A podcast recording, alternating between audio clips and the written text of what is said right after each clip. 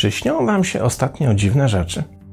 Trochę horroru, trochę absurdu, a może trochę tak pokręconych historii, że kiedy budzisz się rano, chcesz o tym zapomnieć, bo gdyby o tym komuś opowiedzieć, to mógłby cię uznać za porządnie walniętego.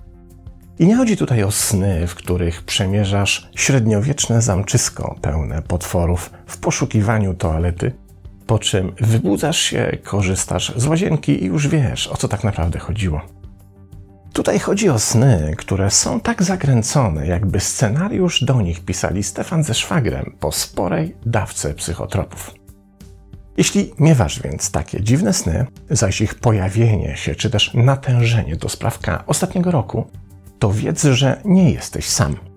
Badacze z Uniwersytetu w Toronto przeprowadzili badania na studentach z 22 krajów świata by potwierdzić lub zaprzeczyć tezie pochodzącej z teorii, według której jednym z aspektów ewolucji rodzaju ludzkiego jest sprzężenie pomiędzy rodzajem sennych koszmarów a rzeczywistym zagrożeniem, którego można się spodziewać już w realnym życiu.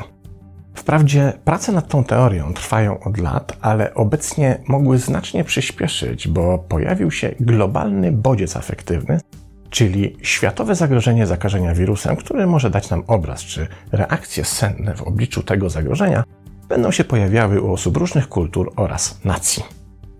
Naukowcy objęli swoim badaniem standardowy zestaw brany pod uwagę w analizie snów, czyli tzw. Tak wielką piątkę, na którą składają się pojawiające się w snach postacie, interakcje społeczne, zmienne środowiskowe, czyli otoczenie, emocje oraz ostatni czynnik, który odpowiada za wydarzenia negatywne, jakieś pojawiające się w snach doznania nieszczęść, katastrof czy ogólnie mówiąc nieprzyjemnych zdarzeń.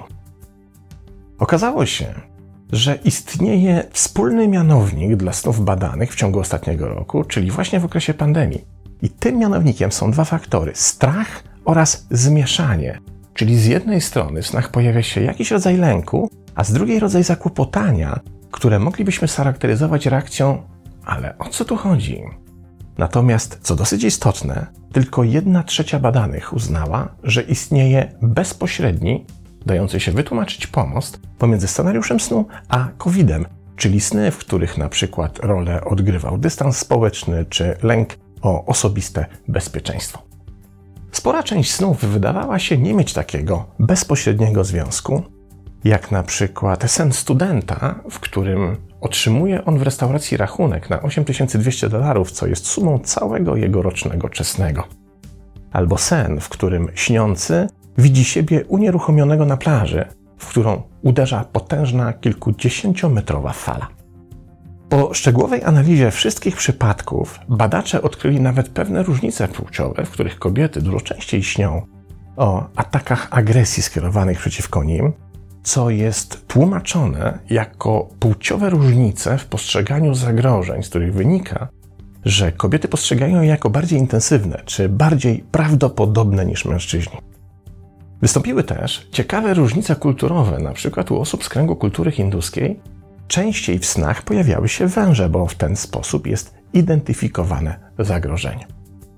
Ale to, co najistotniejsze w kontekście świadomości kolektywnej, Dziwne sny, w których pojawiają się zagrożenia, występują obecnie dużo częściej niż na przykład przed rokiem. I do tego ta ogólna tendencja nie jest zależna od czynników płciowych, kulturowych czy środowiskowych i wystąpiła u wszystkich badanych mimo niewielkich różnic. Co to dla nas oznacza? Po pierwsze to, że jeśli doświadczasz obecnie dziwnych snów, to wiedz, że nie jesteś w tej przypadłości sama czy sam, bo podzielają je ludzie z różnych kultur i społeczności.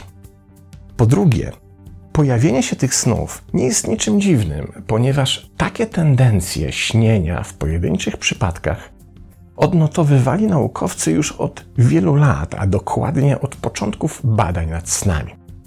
Istnieje bowiem zbadana zależność pomiędzy prawdopodobieństwem pojawienia się w naszym życiu zagrożeń, a zatem tego, czego się w istocie lękamy, a rodzajem marzeń sennych, których scenariusz będzie również zawierał elementy zagrożeń. Tę zaś zależność stara się wyjaśnić teoria antropologa Davida Samsona, która mówi, że sny pomagały naszym jaskiniowym przodkom przećwiczyć niejako na sucho swoje reakcje na zagrożenia pojawiające się w realnym życiu, co zwiększało prawdopodobieństwo zarówno przeżycia, jak i reprodukcji. Samson uważa, że z punktu widzenia historii naturalnej sny są istotnym elementem naszego sukcesu cywilizacyjnego, bo pomagały nam się przygotować do przetrwania. Obecnie sny pełne zagrożeń czy scenariuszy z podznaku ale o co tu chodzi pełnią tę samą funkcję, pozwalają nam się przygotować do tego, co nas może czekać i czego się obawiamy. Pamiętajmy jednak, że to wcale nie musi być trafione proroctwo, bo lęk kolektywny jest dzisiaj tworzony nie przez samo realne zagrożenie dla naszego zdrowia czy życia, ale głównie przez narrację, którą jesteśmy karmieni przez na przykład media. Nie oznacza to, że nie ma zagrożenia, a jedynie to, że głównym generatorem naszego lęku jest ta właśnie narracja i gdyby jej nie było, lub gdyby była zdroworozsądkowa, a nie histeryczna, to nasze sny przybierałyby zupełnie inne scenariusze. Jednak pojawienie się snów, niezależnie od tego, co jest tak naprawdę ich dominującym źródłem, może być dla nas nie tylko i wyłącznie utrapieniem, ale też szansą, z której możemy skorzystać. A możemy z niej skorzystać w dwójnasób. Po pierwsze, pojawienie się takich snów pozwala nam na przeanalizowanie naszej reakcji w śnie na pojawiające się w nim prawdopodobieństwo zagrożeń i wyciągnięcie z tego reakcyjnego modelu wniosków, dzięki którym możemy nie tylko ocenić ich adekwatność, ale też skorygować nasz reakcyjny mechanizm już w realnym świecie. A to z kolei może być świetną nauką adekwatności naszych reakcji. Korekta tej adekwatności w realnym życiu jest zawsze kosztowna, bo przecież nasze reakcje mają swoje konkretne konsekwencje. Reagowanie w śnie jest bezpłatne. Jeśli reagujesz nieadekwatnie czy wręcz irracjonalnie, to może to być rodzaj poligonu działań, który daje Ci możliwość przećwiczenia zasadności swoich reakcji na sucho, a więc bez konsekwencji. Jest jeszcze drugi profit, który dostajemy na tacy i wystarczy tylko z niego skorzystać. Żeby to było jednak możliwe, jak przekonuje dr David Richo w swojej książce o sile zbiegu okoliczności, musimy najpierw zmienić swoją perspektywę postrzegania czasu w przekazach sennych. Przekonuje on, że w komunikacji sennej nie istnieje tak zwany czas sekwencyjny, jak go postrzegamy na jawie, czyli czas, w którym najpierw pojawia się przeszłość, potem teraźniejszość, a po niej przyszłość. W snach cały czas jest jednoczesny i nierozłączny w nieograniczonej ponadczasowej teraźniejszości. A takie postrzeganie czasu wykracza poza koncepcyjne granice racjonalnego umysłu, dla którego czas może być jedynie następstwem przeszłości, teraźniejszości i przyszłości. Richa proponuje tutaj, by raczej posłużyć się koncepcją starożytnego chińskiego systemu I Ching, gdzie czas jest jedynie ideą aktualizowania Tao, a to oznacza, że zarówno przeszłość, teraźniejszość i przyszłość są potencjałami aktywności, a nie niezmienną, zabetonowaną formułą. I dokładnie taki sam porządek dotyczy snów. Z tego więc punktu widzenia nie są one przepowiednią tego, co się wydarzy, ale jedynie potencjałem, rodzajem układu ścieżek, które pod pewnymi warunkami prowadzą do konkretnego wydarzenia, ale pod innymi warunkami blokują doń drogę. Zatem, żeby skorzystać z możliwości, jakie podsuwają nam nasze sny, musimy posłużyć się dokładnie tą samą ideą, którą odnajdziemy w chińskim I Chingu, w którym podstawy naszej perspektywy widzenia tego, co nas spotyka, stanowią dwa heksagramy. Pierwszy informuje nas o tym, co stanowi nasz obecny potencjał, zarówno pod względem pozytywnych, jak i negatywnych zasobów, i od nas jedynie zależy, w jaki sposób możemy skorzystać z tej podpowiedzi, czyli chronić się przed tym, co zagraża, i jednocześnie skorzystać z tego, co stanowi dla nas szansę.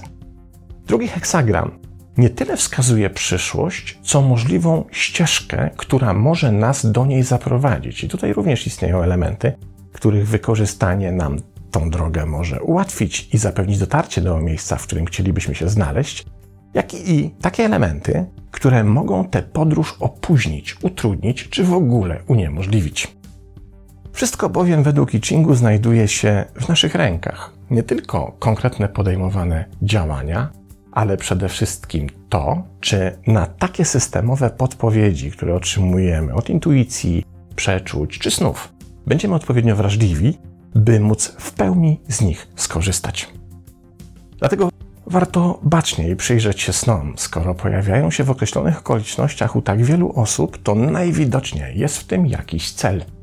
Więc zamiast bezradnie rozkładać ręce z równie bezradnym pytaniem, ale o co chodzi, i ruszać w dzień, by jak najszybciej zapomnieć o dziwnym śnie, może warto zadać sobie to samo pytanie, ale o co tu chodzi?